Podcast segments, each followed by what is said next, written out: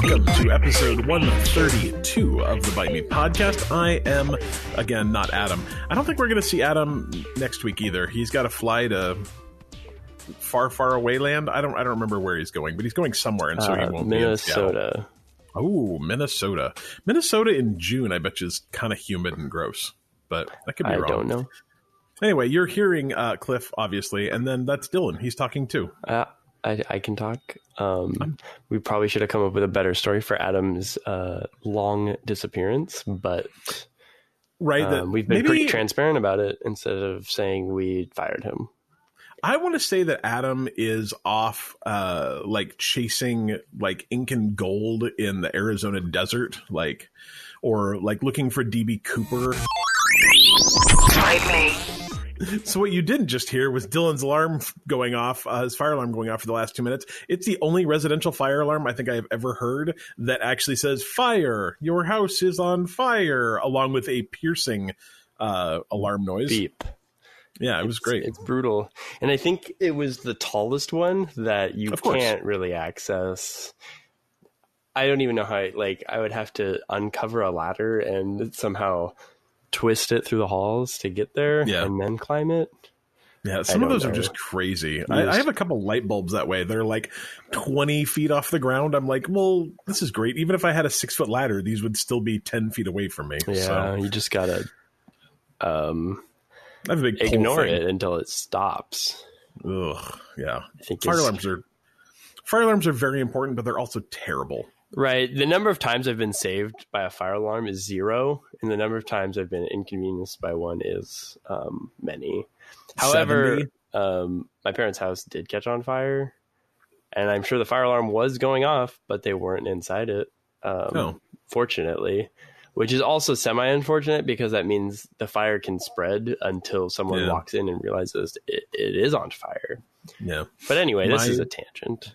My mother-in-law's house burned down, and she also was not there. Right. So, so I, I guess I don't know anyone who's actually been saved by a fire right. alarm. Um, yeah, whatever. Anyway, uh, today we are going to talk about all the news that we could find in the week prior to E three, which I'll give you a hint is not much. There's a lot of why is this news stories. Yeah, um, we could have done uh, two and a half hours on you know, like E three rumors. Right, but, but those are rumors, and yeah. spreading rumors is nasty. Exactly. Uh, so what we will talk about is, uh, for some reason, Nintendo today decided to do a Pokemon Direct where they talked about Sword and Shield. Uh, Magic the Gathering is getting a series on Netflix. Uh, there's a new game out called Battalion nineteen forty-four. It looks kind of interesting, especially if you're into that kind of streaming Fortnite, C S G O kind of game. Uh, Game Pass is officially coming to P C. I'd like to personally thank Microsoft for dropping that bomb the day after we recorded. That was really cool of you. Uh, Cuphead is oddly enough coming to the Tesla, and Minecraft Story Mode is going away maybe forever. So that is all of our news that is fit to news. Uh, we've, of course, got questions from a whole bunch of people. We've got a bunch of cheap free games because, of course, Microsoft also waited to release those the day after we uh, recorded last week. It was really, really good planning on their part. Uh, but anyways, we're going to start now with what we have been playing. Dylan, tell me, what have we been playing? I guess I'll just talk about Dauntless, because um, yeah. um, Eddie, in one of his many carnations of his names, whichever one we want to uh, refer to as him now, I believe Eduardo Desperado. I like um, it. He convinced uh, me to play this game, and hey, it's pretty fun. Yeah. Um, Give me a little backstory on it. Like I, I, what I've heard is best way to describe it is just Monster Hunter light. Yeah, and I think that's exactly what it is. Um, and maybe I kind of watched some like Monster Hunter videos briefly, and I like the monsters are really cool. Like the graphics are great, and I don't really like the character models very much. So I don't, I don't know why. I just didn't. Um, And I've tried to play before. I didn't get super into it. It's interesting, but Dauntless has that Fortnite aesthetic. Um, so a more fun, whimsical art style, um, interesting monster designs. Um, so it it's just a more accessible version, I think. Um, I think there's still a lot to learn within the game, like I mean, you're going to be learning the patterns of their attacks and learning how to dodge and use all the different weapons and learning what parts of the animals you can, uh, or the behemoths, um, you can attack uh, to get certain resources off of those or to remove some of their attacks, like the big beaver thing. If you chop its big beaver tail off, it can no longer do a big beaver tail slap. Um, one example, and I'm sure that's very similar to Monster Hunter. Wait, um, wait, we're we're hunting giant beavers? Uh, there is a giant beaver-like. I'm going to call it a beaver-like.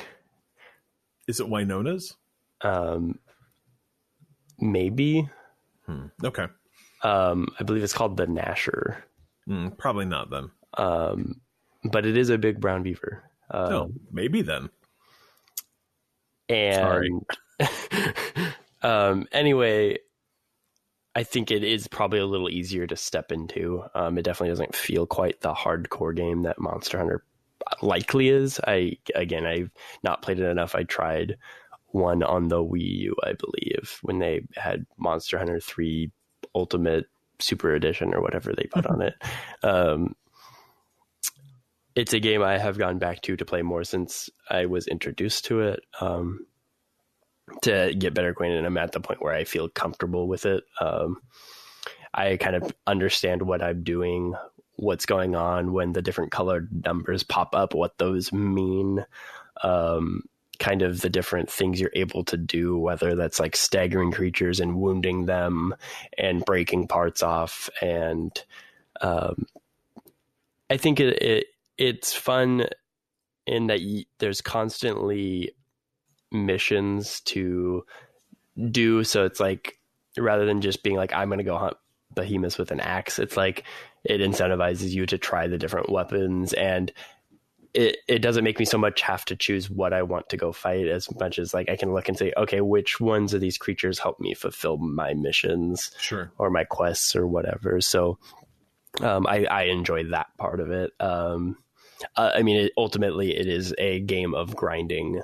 Um, as I think a lot of these online free-to-play type games are, ultimately you're going to be grinding to better your sure. weapons and make them the way you want them to look, um, and armor. And there, there's basic um, weakness resistance principles, kind of like Pokemon, um, except these ones are kind of strange in that they're just reversed. So it's like fire is strong against ice and ice is strong against fire, except the armors of the same type are the ones that will give you benefits.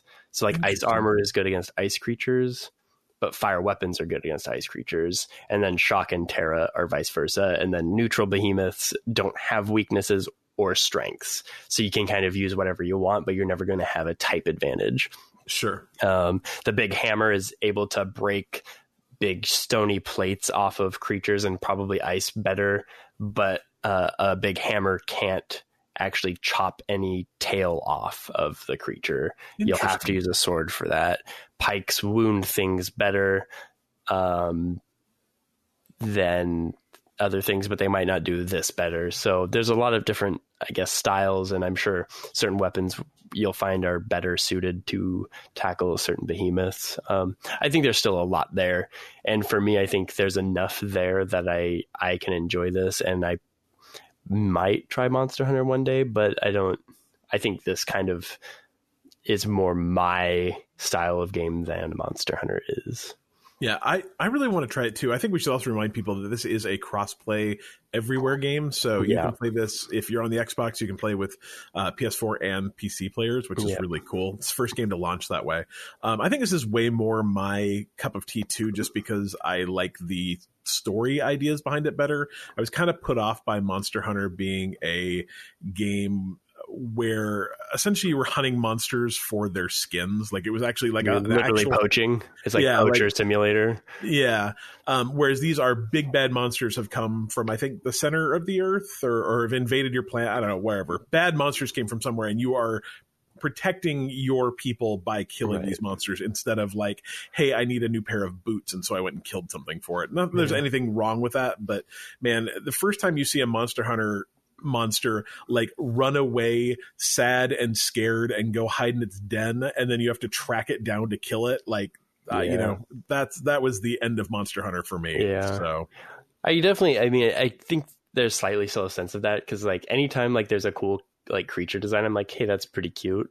So like like I really like their designs, but I yeah. think I think it's artsy enough that y- you can kind of just be like, this is a game, um, rather than I'm hunting and slaying. And I, I think to me, a lot of it was just the way it was presented too. Like if an animal, if I'm just, you know, like, I mean, dragons in Skyrim, like I never felt like the slightest qualm about killing a dragon in Skyrim. Like right. not that they weren't cute, not that they weren't interesting. But they, they didn't run away and hide from you. Exactly. And I mean, you look at him, I'm like, that could be a dog. Like I look at it, I'm just like, that's my dog. Like if someone came up and kicked my dog, that's what my dog would look like hiding in its kennel. Right. And I'm like, well, that's, that's just not something I can do. So I'm, I'm very excited to play Dauntless. I'll have to hop on with you guys. Four player total, four, correct? Four player. Uh, we did, we did play three player. I've played like some hunt solo. Um, the only unfortunate thing is when you end up like squatting with strangers, which is generally fine. No one's really voice chatting. You're kind of just fighting monsters. Um, but occasionally you'll get matched up with three people and then two of them will leave. And then the monster scales for four players and you'll never beat it. Oh, you just, sucks. you just won't. Um, I'm sure like there's plenty of players that are better than me that will be fine and good for them. Um, that happened to Eddie and I, and like we fought this thing for fifteen minutes and I bet we'd only tickled it at that point. Um, sure. It was, and um, on average, it probably takes you about fifteen minutes to fight the oh, uneasy creatures. Um, so sure. expect that to be about your, your play round um, of time, but I, I recommend checking it out. Um, there's, there's no reason not to. It's Very free cool. and you can play with any of your friends. That's so awesome. I will have to, I think I downloaded it, so I'll have to give it a try.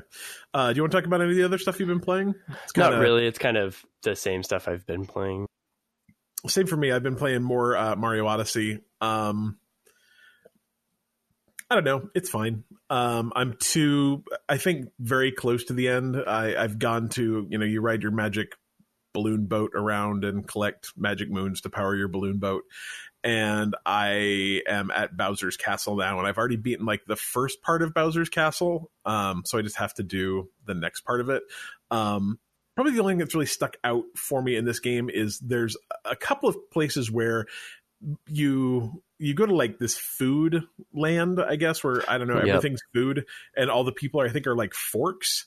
Um, And there's a bunch of them where the they have like stuck themselves into the landscape, and you throw your hat at them, and then you use them to like spring yourself up.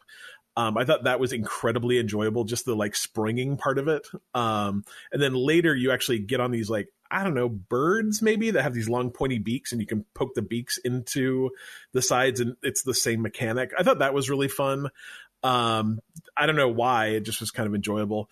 And then uh, there was a part where you, you like in the snow levels where you were these racing as these giant, like, I don't know, probably Yeti, kind of big round Yeti balls. And the races were really fun. I really enjoyed they, they were very bouncy, and you just kind of bounce around this track. That was really fun. But besides that, the gameplay is just Mario. You collect things.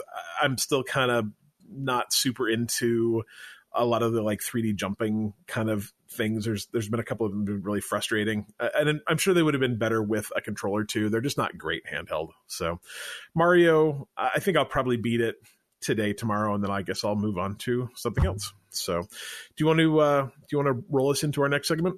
News. I was going to cough right as I said it. Sorry, man. Dylan's, Dylan's a little bit sick, like not super sick, just a little bit sick. It's like the inconvenient sick. Yeah, summer cold, man. Where it's some no good. mildly, um, mildly annoying. Yeah, my kid had it last weekend over Memorial Day. It was it's kind of a bummer. So, um, I'm gonna make you talk some more because you actually know something about uh, Pokemon Sword and Shield. Do you want to tell me a little bit I about do. it? I do. So they had the direct this morning, um, Wednesday morning, um, for those who care. Um, and I did not watch it, but I did look at all the kinds of stuff that they announced. Um, new it was Pokemon. Like six a.m. our time, man. Like, yeah, it's just, it's just early, and I'm not going to do that. Um, no. I don't, I think I was still sleeping at that point. Um, uh, new Pokemon, new starters, um, kind of the normal stuff you'd expect. It looks like they are combining some elements from like the Pokemon Go idea um, and the Pokemon Let's Go idea. So there will be this like sort of safari zone area in the middle that I think kind of more mimics that style of play. It, my understanding, I could be a little bit off on that. Um, and it also seems like they're going with these Dynamax versions of Pokemon that you can actually kind of raid. Um, so it's going to be an interesting multiplayer addition to the Pokemon franchise where there's a super powered Pokemon or version of a Pokemon where you and three up to three trainers can fight together. And Which you might cool. expect. And I think that is kind of exactly what the game needs, is just that that something else. Um, because I think there is a limit to, especially for casual Pokemon players, to be PvPing in Pokemon. Um, like I was never the person that took it upon themselves to be that really high level player where PvP would be fun. I kind of just played against the game throughout, and that was kind of the extent of my enjoyment. Um, and I think having something like that might be more the speed of the casual player. Yeah. Well, I think that it gives you something to, it fits kind of like you were saying into that kind of more traditional games as a service grind, you know, now where you want to go online and find some friends and play co-op, and it gives you kind of a way to hang out with your friends and talk and still, you know, fight giant Pokemon. And the, the Dynamax Pokemon look awesome. I mean, when you said they're big, they're huge, like fifty or sixty feet tall would be my impression of them. Based yeah, on how I tall the so. trainers are, like they're massive. Looks really cool. Um, the other thing I know about this game is I desperately, desperately, desperately want a Wooloo. Yeah, it's pretty adorable. It's like a sheep, big fluffy sheep thing. It's it's like totally round and fluffy, and it has these cute little like ear wool braids, and it just want to hug one. Yeah, so, I really like good. the uh, the Dreadmaw. Um, which is a bite Pokemon. Yeah. Um, this new water rock type um, with some like cool sharp teeth. And um, I just really, I really like that one. I want it. I saw a guy try and get one of those out of the road one time in Michigan with a broom handle, I think. Um, How'd that go? It was that or a snapping turtle. Um, not great, really. Um, snapping turtles do not wish to be rescued. Really. No. They just want to live they on that road. They want to snap. Yep, pretty much. Um, I also like the the, the the the score bunny. Like, I know that's not a new one, but I think it's really cute and real fast yeah. looking. There's well, that's just some cute that's ones. One of the new starters, right? I believe. Is it is it new? I thought that I was from like a game or two ago. There's definitely been Pokemon that look like that. So oh, either way, I like it a lot, and it's got like a cute bandage over its nose. Mm-hmm. I don't know why, but I like it a lot. Yeah, his um, feet get hot when he runs, so he has fiery kicks. And Sobel is also very cute. It's like yeah. a little sad water type. And yeah. mostly it's just like every once in a while, I, I feel like a Sobel, I think. Like yeah. I have a bad day and I feel kind of Sobely and wet. I, I get it. Yeah. So. I'll probably play the Grookey. I kind Which one's of, that? The, uh, the leaf starter. He is like a little monkey, leaf monkey. Oh, very um, nice. I generally gravitate towards the grass Pokemons to start. I so. I gravitate towards the adorable Pokemons. Is that like a thing? Oh, absolutely. And I think okay. that one is absolutely adorable. adorable. So. Yeah. I, I, this game is very interesting to me because I've never played a Pokemon game before, and uh, I'm very excited to. So comes out um, November fifteenth for those of you keeping track. That is the day before my birthday. If you're looking for, uh, you're like, man, I don't know what to get Cliff. He's got everything. I will not have uh, Pokemon Sword and Shield. Yeah. So yeah, it's good. Uh, next up, we are going to talk a little bit about uh, Magic the Gathering, another thing that Dylan is our resident expert on. So uh, Joe and Anthony Russo, the folks that uh, were directors, I believe, on the Avengers Endgame movie, are going to executive produce a Magic the Gathering series for Netflix. Do you want to do? You, let me let me read this quote, and then you can tell me what it means. How does that sound? Yeah. All I'll right. So. Best. This uh, series will expand on the stories of the Planeswalkers, which are Magic's unique magic-wielding heroes and villains, as they contend with stakes larger than any one world can hold. What's a Planeswalker, Dylan? Um, so this is not my strong area of Magic. Um, the lore part is not not my area, but I, I can answer it to some degree. Um, Perfect. So I think the idea ultimately when... Um, I think the idea ultimately when Magic was first taking off um, was you were the Planeswalkers.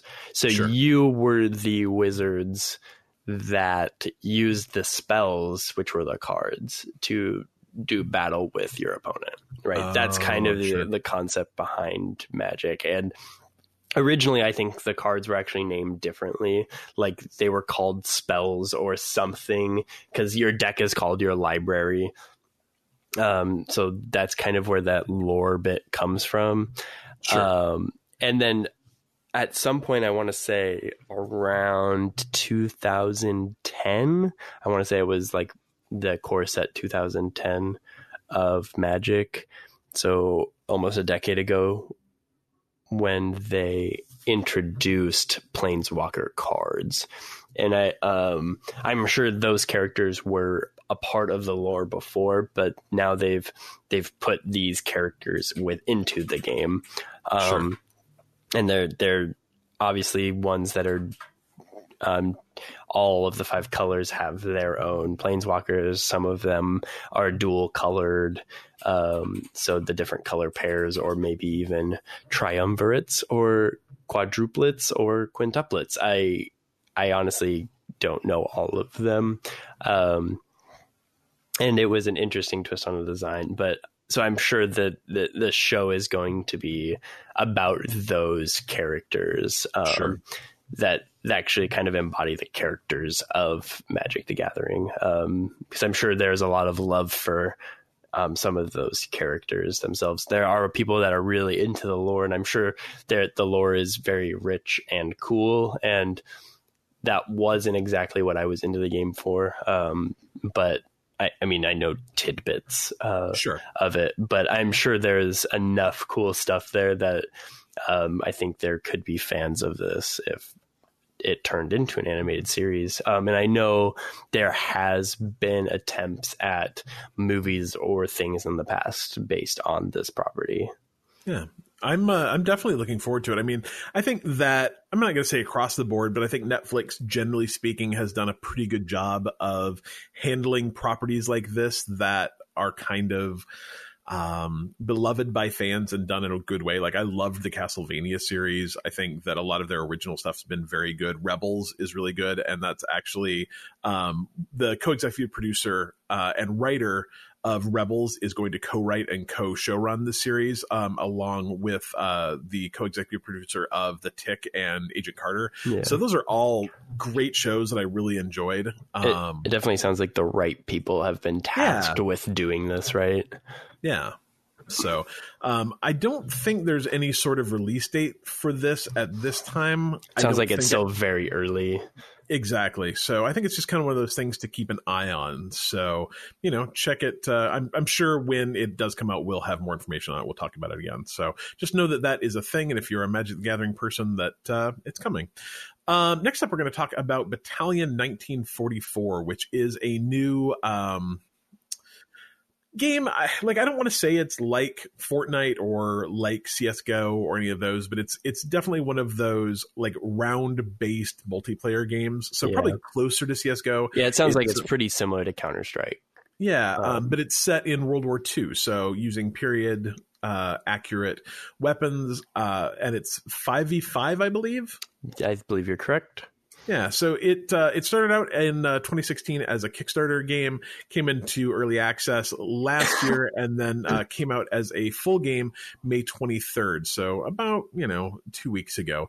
Um, you can buy it on Steam. It's thirteen fifty. So uh, do you know much about this, Dylan? You want to talk a little bit about it, or you want me to keep going? Um, I don't mind talking about it a little bit. Um, I I I actually really enjoy this idea. Um, it might be something that I try. I really enjoyed Counter-Strike. Um, Same.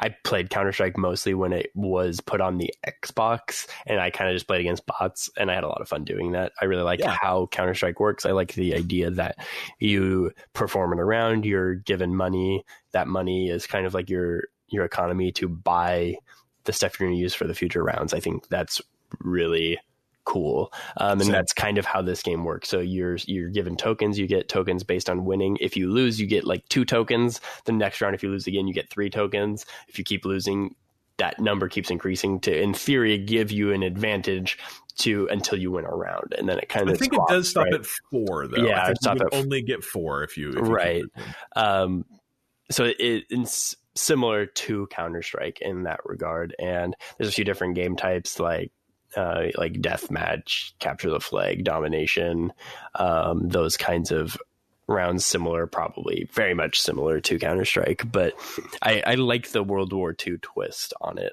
I've always been a fan of playing.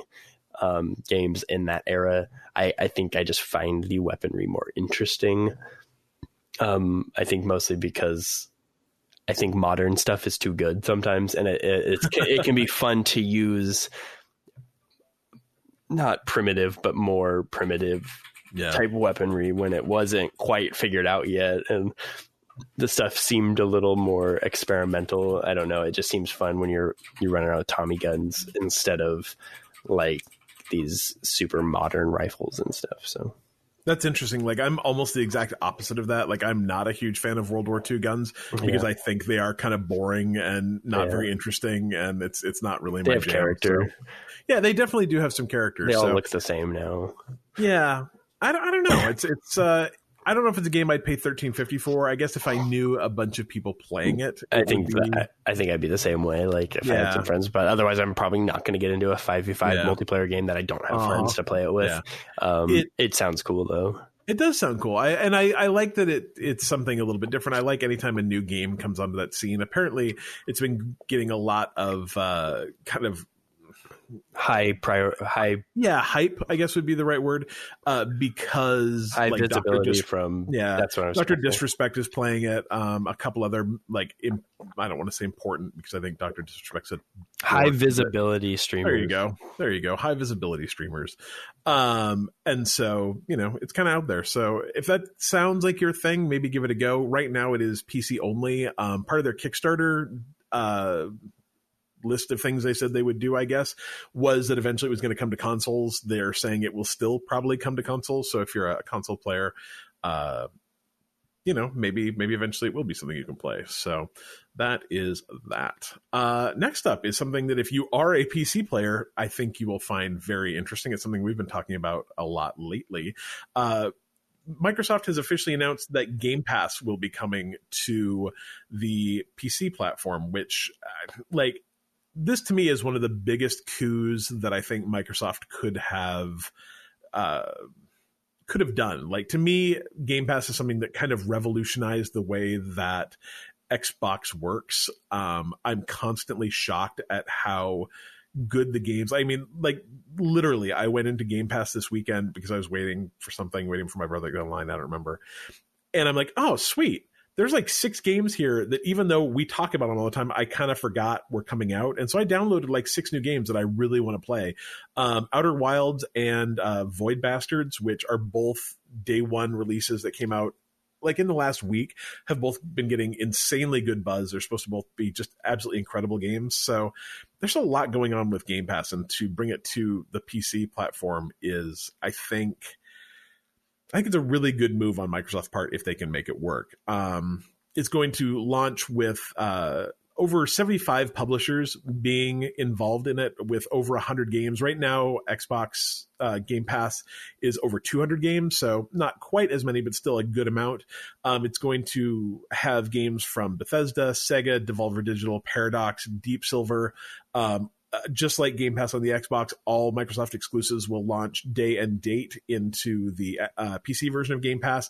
Um, what we don't have yet is details, and I'm sure that after Saturday's uh, E three press conference, we'll have all sorts of details as well. Um, things like when it's going to go live and how much it will cost. Um, I'm really, really, really hoping that they recognize that there are a lot of people that have an Xbox and a P C. And that maybe, you know, individually they're ten bucks a piece, which is what Game Pass costs, but maybe you can get both of them for fifteen instead of having to pay an extra ten. Um, is it something you think you'll you'll subscribe into, Dylan? I don't know. Subscriptions these days, I, just, I don't know. Like I feel like I'm almost subscriptioned out. I yeah, guess I can, it's just I can see that. So it's kind of like you'll have to play the pick and choose game. Um, mm-hmm. This month I might do this that month, but that sounds like a headache too. I don't know. My Game Pass is prepaid already on the Xbox for a while. Like I think I have at least a year of, of Game Pass prepaid. Mm-hmm. Um, so picking up another one at ten bucks a month is not too bad. And I mean, that's the kind of thing you've got to think about on a lot of these uh, monthly subscriptions too, is that, yeah, you can pay ten bucks a month. Um, But a lot of times you can also get a deal where you get a year of it for right. you know sixty, um, which is I mean the last time I paid Game Pass, I'm paying five bucks a month for it. So right, you and know I don't. If it's something I want, I think I, I want to be diligent at getting those deals when they do happen because I am not the person that uses it often. So yeah. Am I really getting the value out of it? Probably not. Would I love to have it all the time? Yeah. Do I, I mean, mind really paying for it? No, because I agree with it, and I think it's good to support it. It's kind of one of those it's things, too, those that things, if you so. if you can get it on sale, even if you can't get it on sale, it's literally only cost of two full-price games a year. So if you get it and play three or four games on it, you've already paid for right. it. And if you um, do get those big titles, yeah, it, it's fine. Like, if you get the Forza and the Sea of Thieves every year, yep, like... Yeah, I'm. I'm not. I'm not disappointed after that. I, I think that's so. the thing. Is, is since I've gotten it, I've played Forza four a ton. I've played Sea of Thieves quite a bit. I played State of Decay quite a bit. You know, um, I'm. I'm looking forward to a bunch of other games. There's a ton of fun stuff on there, so I don't ever feel bad about my Game Pass subscription. Like, never feel bad about my Game Pass subscription. So, uh, we'll follow up next week with uh, with more information on. Um, the details of that. Um, you know, one thing I did not put in our show notes was actually when E three was this year. Um, and it's coming up really soon. And I, okay, good. I, I actually have it. So, um, let's, let's go through the E three broadcast stuff real fast. Um, these are all going to be in Eastern time because I'm pulling it from, oh, poor Dylan. I'm pulling it from uh, Vinny's list, so you just have to do time zone math. Um, tomorrow, there's a, and I, I think this is technically part of E three, maybe not. I don't know. Google's doing a Stadia um, presentation to talk more about that. There's huge rumors that Destiny two is going to be a big portion of that, and either will launch on Stadia or will have cross-play, cross-progression. There's all sorts of Destiny two Stadia rumors that hopefully we'll know tomorrow. We were going to actually put it into our actual notes, and then we're like, by the time you listen to this, you'll already know the answer. So I guess you're listening to this in the past, and you're in the future, and go you. Um, past that, June ninth, Microsoft will have a conference at four p.m. Eastern. June ninth, Bethesda will have a conference at eight thirty Pacific, or I'm sorry, eight thirty p.m. Eastern time. Uh, June tenth, Ubisoft has a uh, presentation at ten a.m. Eastern time. That's really early. I think that's Sunday. Ew. Uh, June tenth, the Kind of Funny Showcase will be at seven p.m. Eastern time.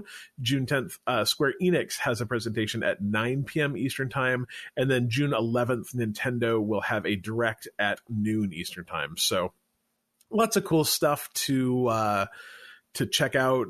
Like E three for me is like gamer Christmas. I think Vinny and I are actually going to do a bunch of um, Bite Me D L C episodes about all these, these conferences. So uh, you can watch that for reactions. You can actually, actually uh, Vinny is going to do live reacts of these too on his Twitch channel, uh, twitch.tv slash Devinster, I believe. So there's a whole bunch of different ways you can watch those. You can also obviously watch it on Twitch and Mixer and YouTube and all that kind of stuff as well.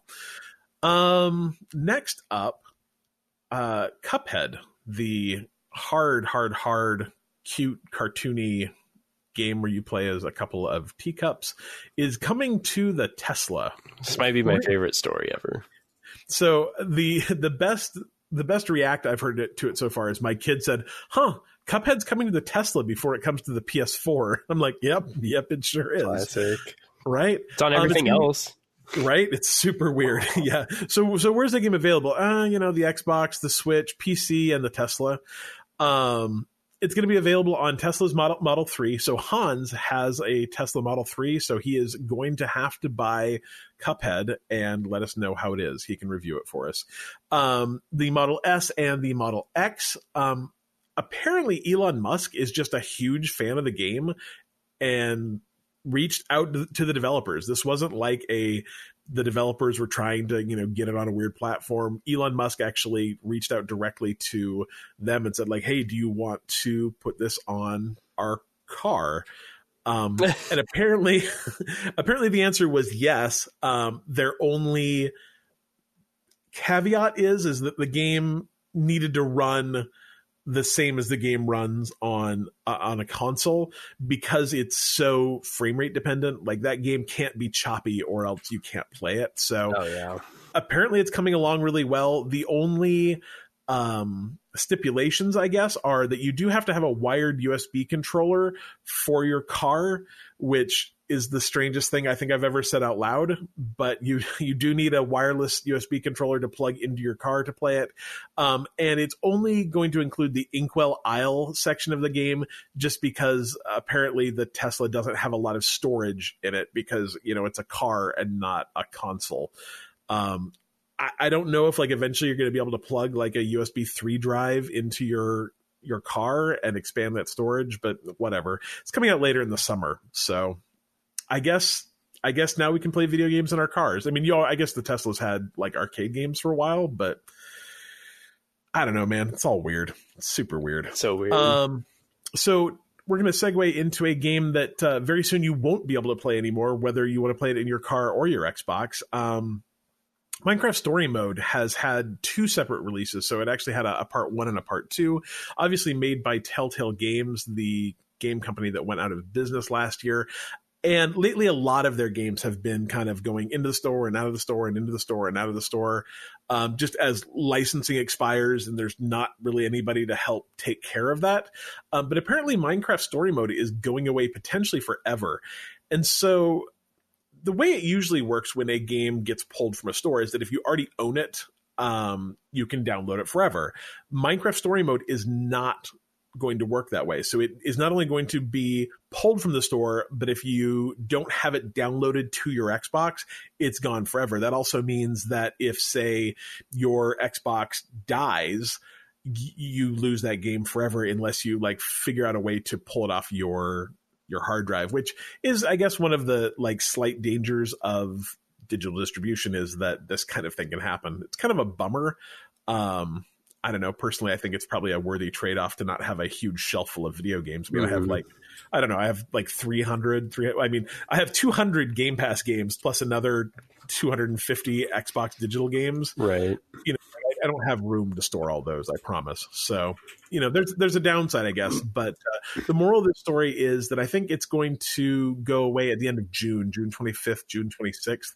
If that is a game that you think you are going to want to play again, Uh, just download it, make sure it's on your Xbox, and then uh, keep it there forever, I guess. June twenty-fifth is the day. So kind of a bummer. I've played the first chapter of it. It was okay. If you like Minecraft, it's probably something that's more interesting to you, but we'll go from there. Anyway, Dylan, we're going to do some questions now. Is it that time? It's that time. Do you want to do you want to bring out our first questionnaire? Hey, yo, Vinny. What's going on? I don't think questionnaire is the right thing. That would be more of a question thing you fill out. Is he a questioneer? Yeah, like a mouseketeer? Eng- engineer's questions. There you go. Oh, so like an engineer, but he's a questioneer. Yeah. I like that. That's what we call all these people from now on. They're questioneers. Vinny's question is, what is the first game experience you had that made you realize games could do stories well, even comparatively to movies and television? Do you want uh, to go first? Do you want me to go to first? Um... I, I, I have no preference. Go ahead. If you got one. Uh, Vice City. Vice City is a very good choice. Yeah. I, I think I'm also of the age where if there was something before that that had just a fantastic story, I probably wasn't old enough to know. Um, so I think in the early two thousands, I was probably of the age where I could recognize that. And Vice City obviously has a very good story. Um, yeah. And I honestly don't know if I could name a game before that that had such a developed cast of characters and and a well put together story. Yeah. No, I think that makes makes a lot of sense. Um, the one I usually throw out for this is um, actually Wing Commander four, which in this case might be a bit of a... Uh, might be cheating a little bit because it had a ton of full motion video in it. So a lot of the story was actually told via full motion video. So I don't know if I can say that game is, you know, had a great story compared to movies and television when it actually just had a movie in it. Like, I mean, there were real actors in it. Mark Hamill's in it. Malcolm McDowell's in it. So yeah, uh, that was one of the very first games that I really felt a lot of emotion about the story. So I guess if you're, if, if I can count that, I would say Wing Commander four.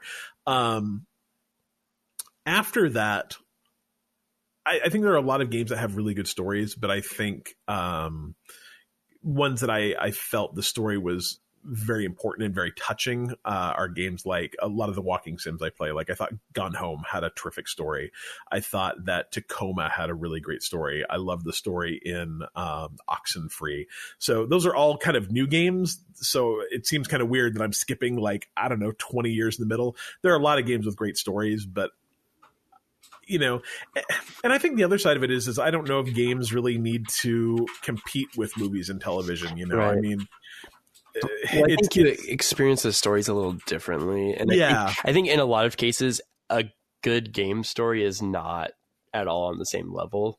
Um, yeah. But the story is a part of the overall experience that makes yeah. the game good. Um, I think it, it would be hard to pick that many games that really hold a candle to, like, fantastic movies. Like, it's just not quite the same comparison, nor do you have the, like, games aren't the perfect medium for telling stories either. So yeah. I don't think it's unfair to say that those walking sims that you played later probably were one of the early times that you realized they could compete Tell with movies, right? Um because I mean, before that, not a lot of games really told a story in that way. um mm-hmm. Because even if you you really like the lore of the early God of War games, let's say, like God of War one, yeah, it's it's a cool story, but is it comparable? No, probably not. Yeah, uh, not to movies. Um, does it show potential that it could tell that that good of a story? Yeah, there's potential there, but uh, I don't think the story is that good because the scenes aren't put together the same way where you're showing all the interactions between the characters and stuff. There's a lot of stuff that's told through you just slaying demons. Yeah. Um, I think that games too, uh, the reason you have questions like this is because games want to legitimize themselves with other media. And I guarantee you, if you could travel a hundred years in the past, you know, there would have been someone in the twenties going like, what's the first, you know, motion picture you saw that you really felt conveyed Uh, a story as well as a book did? And right. you know, what's the what's the you know, if you look back into the thirties, forties, fifties, like, what's the first T V show you saw that you thought could convey emotion as well as a book did or as a movie did? You know, it's every medium wants to legitimize itself by comparing it to other mediums, right?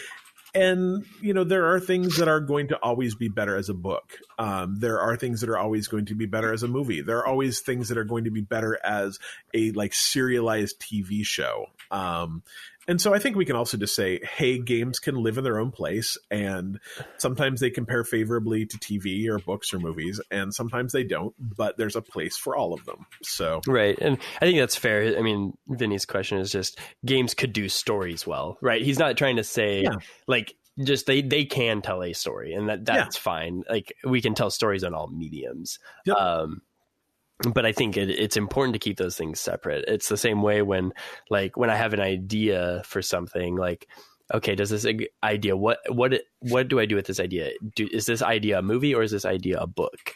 Is this yep. idea a television show? Is this idea a short film? Um, yep.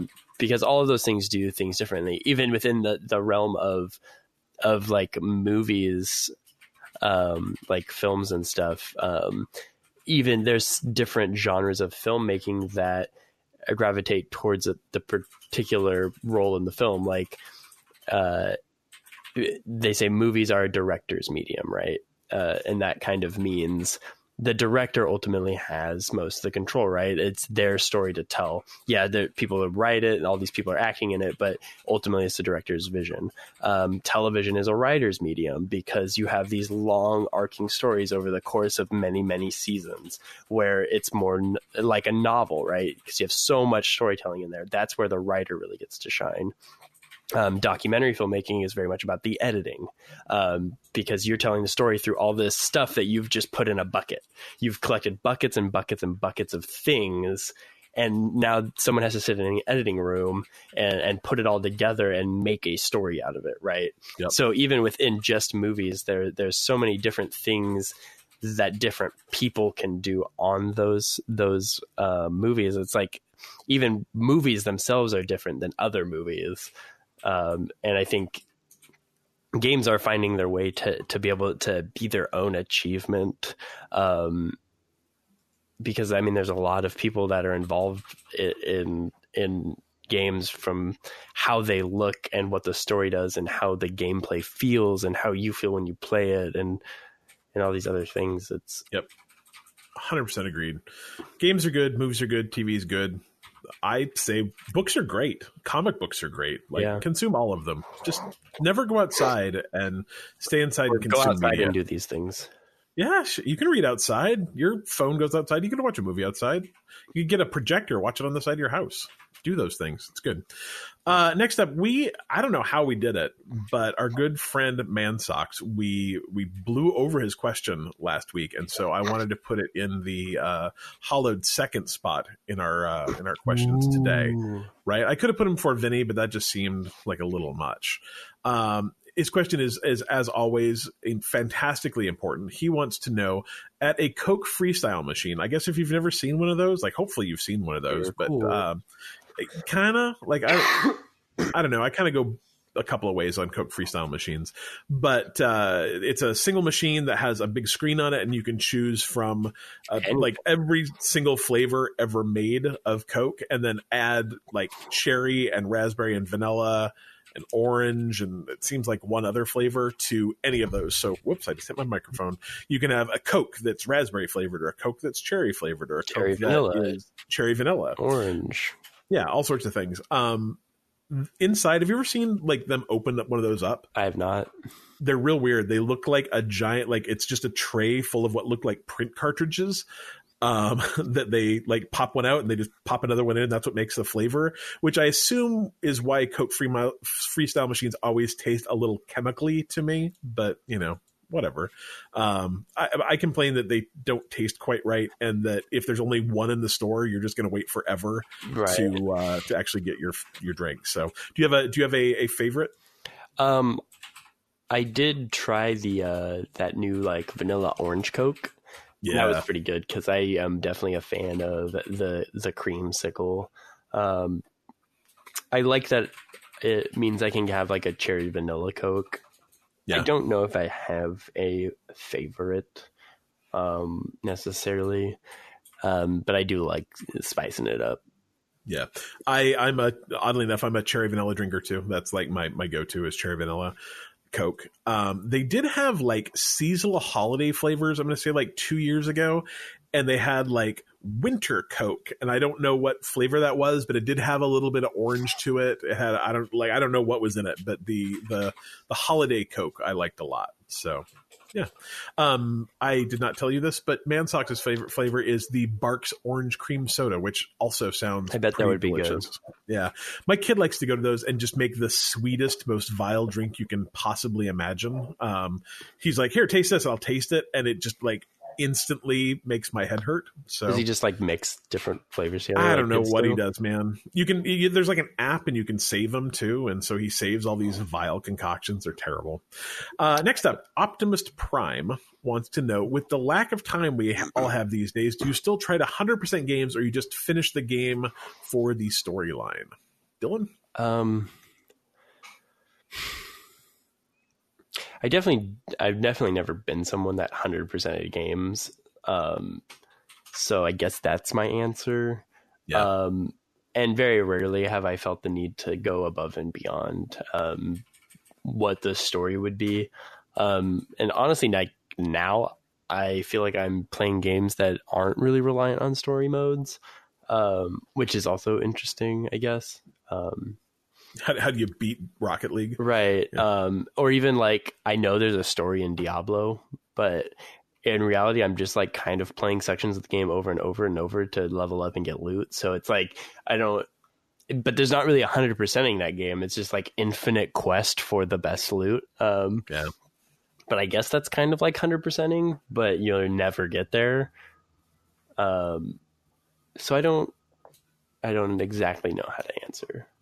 I think that's actually the worst part about games like um, specifically Destiny and The Division that I've, I've been playing. I played a lot of Destiny and then I'm playing a lot of The Division now.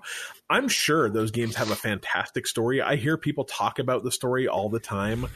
And because I play them with people and we just kind of run and gun through them, like, I don't know, The Division, I, I guess I'm trying to help secure a bunch of places because there's some bad guys that are doing some bad stuff, but I don't know what, um, because you're talking to someone else the entire time. So it's kind of a bummer that they probably spend a lot of time working on story in those, and you need something to keep pushing it forward, but I don't know who the bad guys are. I don't know what the difference between one faction of these bad guys and another faction of these bad guys is. It just, just doesn't matter. Like, some of them are bad and some of them else of them are bad. Right. Um, um. To be honest, like I, I haven't, um, I haven't played a game for the story that recently. Even um, I think I've kind of just done other things. So uh, other than like, I think Detroit Become Human and Red Dead Redemption two were the, the last games I I played where I played for the story of the game. Um, other than that, I've kind of just been playing yeah, other stuff. I uh, the last game I one hundred percented was Far Cry five, and I'm not even sure I one hundred percented that. Like, I, I think I got really close, um, but I don't think I... I don't know if I did all the like hunting and fishing and stuff. I might have, but like I've never gotten all the achievements on a game. Like I've never done yeah, that. I did um, in I've the never... first Borderlands before there was D L C. That's yeah, it. I've never, never done that, and I rarely, rarely, rarely one hundred percent games. So it's, uh, I guess that's your answer. I didn't do it before, and I almost never do it now. I definitely never do it now. Yeah. So too many, too many things to do. To me, it kind of feels like an a an endless, it's kind of like a goose chase to me. Like, I don't, I don't know if I'd ever, I just don't feel like the hunt is really of value to me. I don't, I don't know. Yeah. I, I like beating games. I really like beating games. Like, there's a big sense of accomplishment in beating games. I have a big list that I keep track of it. I, you know, it's something that I, I very much strive to do. Um, I feel very incomplete if I don't, you know, beat that last boss, but, uh, I'm not, I'm not a hundred percenter. It's just not, just not worth it. Uh, next up, Geekopia, which I, you know, I was going to do a Patreon list, but I'm too nervous to try and pronounce his name. Um, just, just, just so you know, Geekopia gives us money. He's a good person. He's a good guy. Um, his name's probably Michael. Um, Michael. Anyway, we're just going to have to, I'm going to nickname him. That's what I have to do. Uh, which setting would you like to see for a new game made by the uh, Fallout Elder Scroll team? So the folks at Bethesda. Personally, I would love a Western setting. Personally, I would also love a Western oh, yeah. setting. Oh, yeah. Like, that's my... Anytime anyone's like, what games would you like to see more made of? I'm like, Western, please, Western, yeah. Which is weird. It's like, I don't watch Western movies. Like, it's not something... I I love playing game set there, though. Yeah. Um, so, I think, you know, when you look at Fallout and the Elder Scrolls... You know you've got post-apocalyptic. You know you have fantasy. They're also making a game called... Mm, star something starbound yeah. star something so you know that Bethesda's making like a, a space sci-fi game, so I don't have to wish on that one. So what yeah. else are we gonna wish for except Western? Yeah um that's kind of what I thought too. Is like I what I don't know how many other genres they can really... I I would like to see like like a cyberpunk or steampunk setting might be really cool for those guys. Like even like a Bioshocky kind of setting, take the, the Bethesda model and drop it into something like that would be fun. But I think Western is absolutely the best choice. How about post-apocalyptic sci-fi Western? Yes. I mean, jeez, that would be great. Yeah. Post-apocalyptic, but with like robots. Yeah. But, it's no, like, you know, it's like SteamWorld, kind of. That's what I was just going to say. You know what game you just described? SteamWorld. And I want every game to be in SteamWorld. So yeah, I would, I would one hundred percent let Bethesda take the SteamWorld I P and make a game. That would be amazing. Mm-hmm. done. Uh, Joe Coleslaw wants to know, how often do you find yourself just window shopping for games uh, on consoles? Uh, no intention to buy, but just to browse. How often do you impulse buy because of this? He also specifies like parts for your P C. Um, uh, I kind of often. I I feel like I almost obsess over the idea of playing certain games, uh, specifically World of Warcraft. Um, but I just, I don't, it's something like, I don't even know if it's a, not about pulling the trigger. It's like, I'm almost nervous to dip my toe into it because I just don't, I don't really know what to expect. Really want to enjoy it. Um, Take a character level twenty-one, try it out. Yeah. I'm going to, I'm going to do it. Yeah.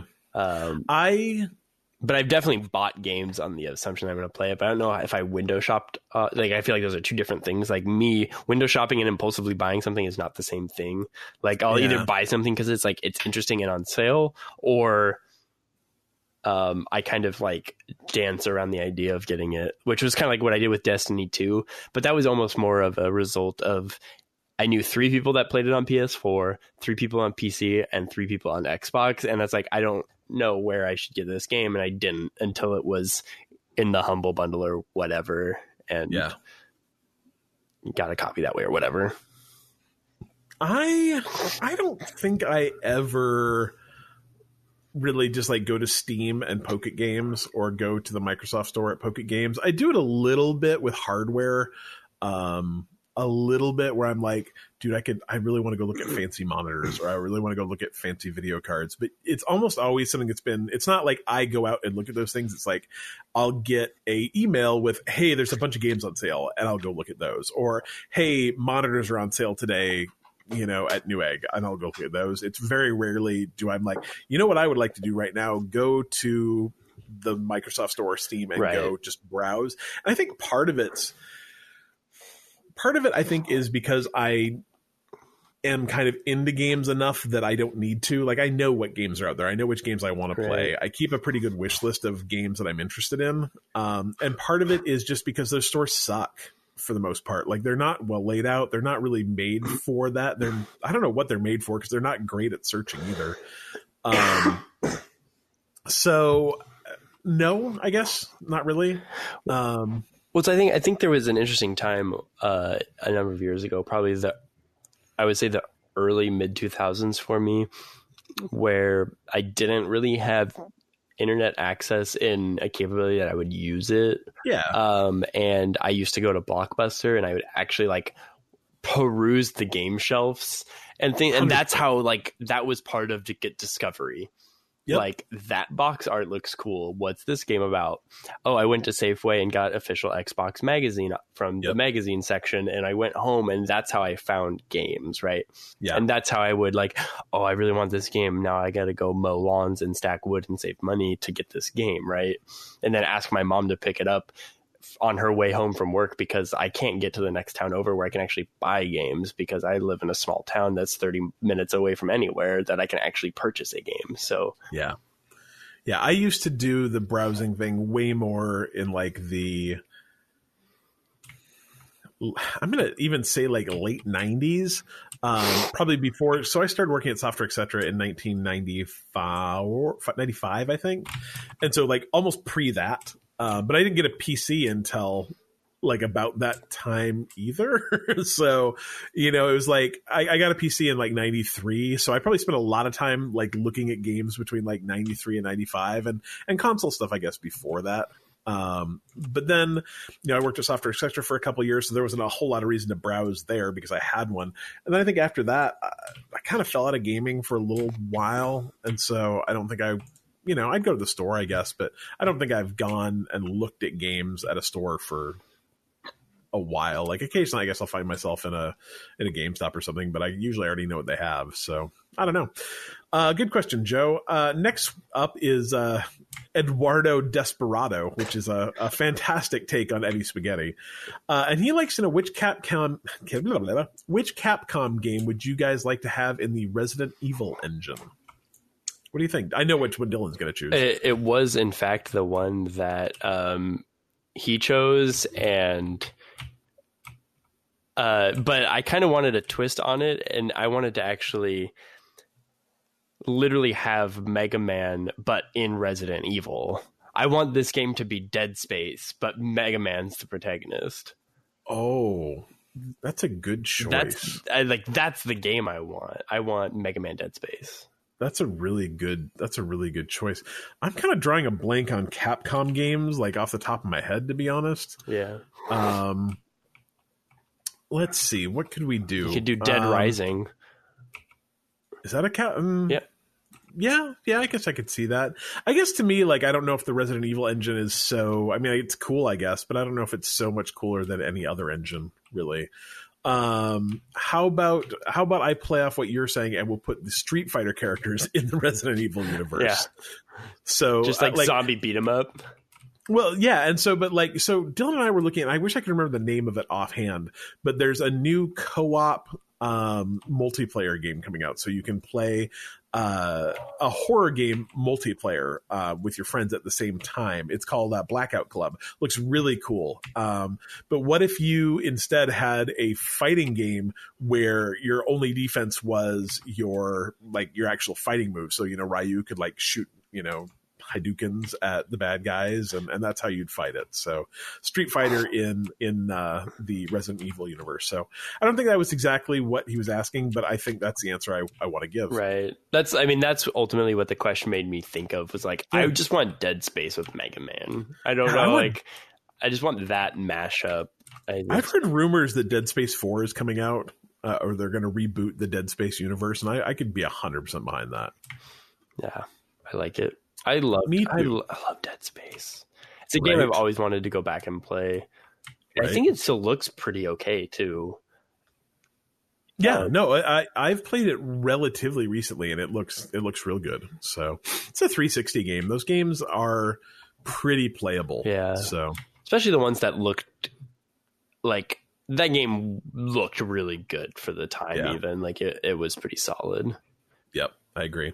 Uh, Angel Girl wants to know, do you think there will be any special guests on stage at E three? And if so, who? What do you think?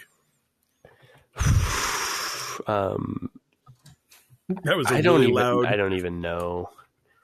I, th- I... I I've thought about this and I just don't... I don't know if I've... I don't know if I've followed E three enough in the past to to know what to expect from things like that. If, if that's fair.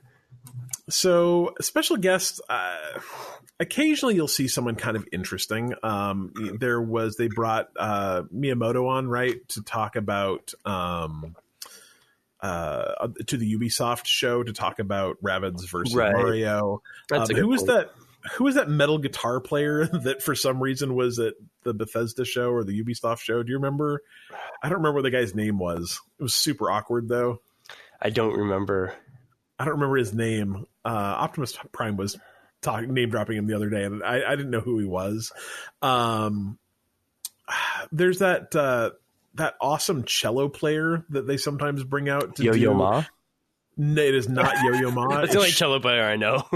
It is definitely a she. Um, she played, I think, with um, the dude who did the Doom soundtrack. I think like, I know who you're talking about. But yeah, I, she's like really I, badass and plays like a really cool cello. Like she plays like an electric cello.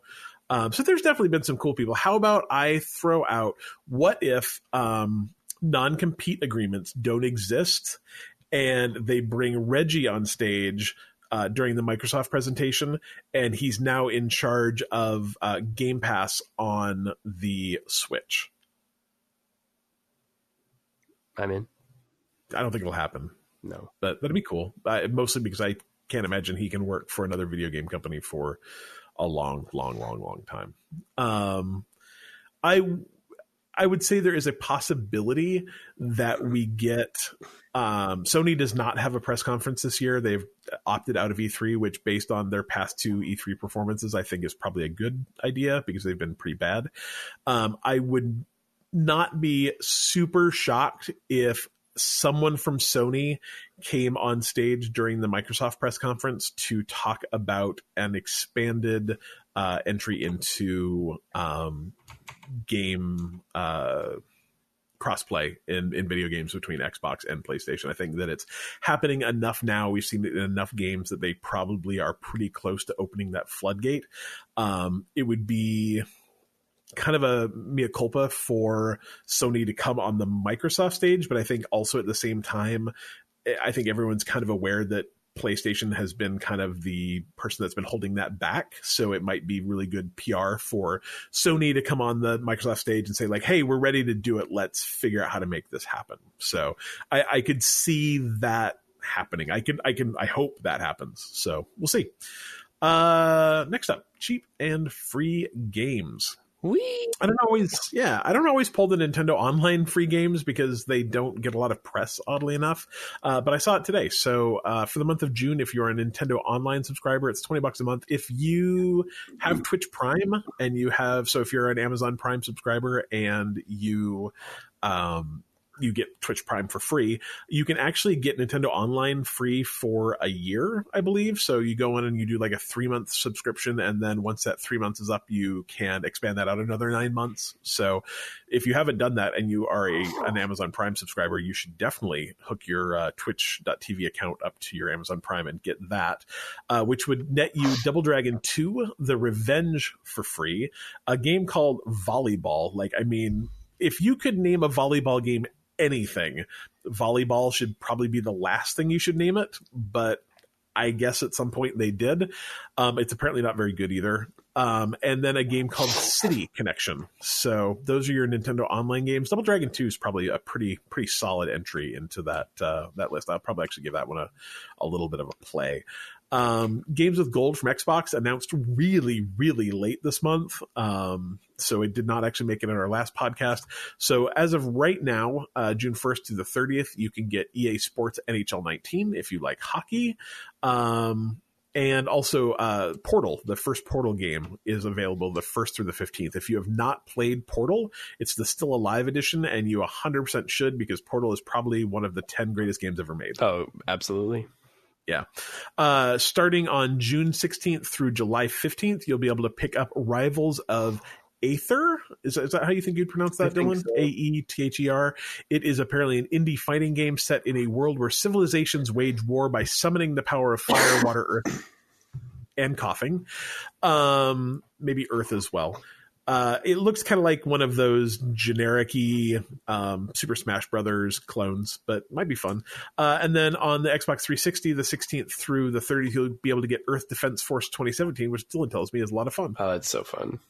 It's just eighties B-movie giant bug-killing fun. It's the best. Your brother would love it. Nice, nice. I like killing bugs. That sounds great. Uh, again, Twitch Prime. If you have not hooked up your, your Amazon account to your Twitch T V account, you should, because you'll get uh, Aegis Defenders, which is a two D platformer where you play as a team of ruin hunters searching for a legendary weapon. That game's great. Uh, is it? We played it at PAX, remember?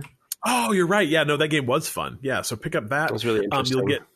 You'll get ten second Ninja X, in which you're a ninja and you have ten seconds to take all out all of the Nazi robots on a map. I don't know. How do you make a Nazi robot? Like, that seems like... I, I assume know, they were made by Nazis. I guess. Does that make them Nazi robots? I guess. I guess. I guess it's a Nazi tank. So it's it's not necessarily that the the robot itself subscribes to Nazi propaganda, but that it was made by Nazis. If it was an android, you could have a Nazi android, right? right? Yeah. Uh, anyway, ten second Ninja uh, has a, it's a side scroller. It has over one hundred levels. Uh, Stickbold is a colorful sports game similar to Dodgeball that pits you against your friends through hectic local co co multiplayer gameplay. Co co multiplayer is the most awkward word I've ever read. I believe they mean co-op, probably couch co-op. So if you like couch co-op, Stickbold is a game to grab. And then finally, the Metronomicon, which is a great word. It's a rhythm game where you fight monsters with the power of music. So it's a good name. Good name. That sounds. That sounds. That can be kind of fun. I like the power of music. It could be good. Uh, that's all the cheap free stuff we have this week, and I think that is actually the end of our podcast. So uh, you can follow us on Facebook. Facebook. Facebook. Facebook. Facebook. Facebook, facebook.com slash Bite Me Podcast, twitter.com slash Bite Me Podcast. If you are more of a website kind of person, you go to our website at bite me podcast dot com. You can email us at bite me, B Y T E, by the way, at bite me podcast dot com. Um, if you like the Humble Bundles, you can support us by going to bitemepodcast.com slash humble. If you would like to hang out and chat with us, you could uh, do so at bitemepodcast.com slash Discord. If you want to be a patron friend, you could uh, follow us at patreon.com slash uh Bite Me Podcast. I was thinking maybe, you know, I part of part of being a patron is that you do get you do get your name read. So even though I'm a little scared of Michael's name, we should probably read their names. Is that is that right, Dylan? I guess. These people are amazing. They give us money every month. We love them. Uh, they are some of our biggest supporters. They're people that hang out in our podcast, uh, in our uh, in our Discord. They're good folks. So let me read their names as soon as I can pull up this stupid page. I, I swear to God, Patreon is the most weird, clicky place in the entire world. Anyway, here we go. Operator Jack, good guy from Australia. We love him. Megan Phillips, um, she felt very called out when I talked about her pink name the other day, so I'm going to call her out again and talk about her pink name. Good people. I owe her stickers. I owe her a lot of stickers. Michael Kennedy. How did you say it last week, Dylan? I said Gautier. Michael K G. That's that's what we're going to call. That's it. Michael we K G. It. We nailed it. Maybe that's why he writes it that way. In the I don't know. I don't know. I he's just like, he's luck. just he's he's just helping us poor stupid Americans out. There's nothing we can do. I mean, it, it's not my fault. I'm sorry. I was born here. Um. Anyway, he's a, another one of our new patrons. Good, good, good people. Uh, I owe him stickers as well. I'm gonna get all of those stickers at some point when my life slows down just a smidge. Tom McDermott, Austin Palmer, Alan Schulte, Joe Cole Junior, Kevin Schold, and of course, Vinny Champa, all our good Patreon friends. We have other patrons too. They're also good people. We like them a lot. We just, they don't pay us enough to mention their names, but they're all great people. We love all of them. Uh, you can get this podcast a little bit early if, uh, if you, you know, do one of those patron things, and you get a fancy color in your, uh, in the Discord, just like Megan found out. So come hang out with us on Discord. Come hang out with us on Patreon. What else should we do, Dylan? Um, play games. Play more games. Play, damn, pl- always play more games. Yeah. Lead us out, sir. Bite me. Bite me. Bite me. Bite me.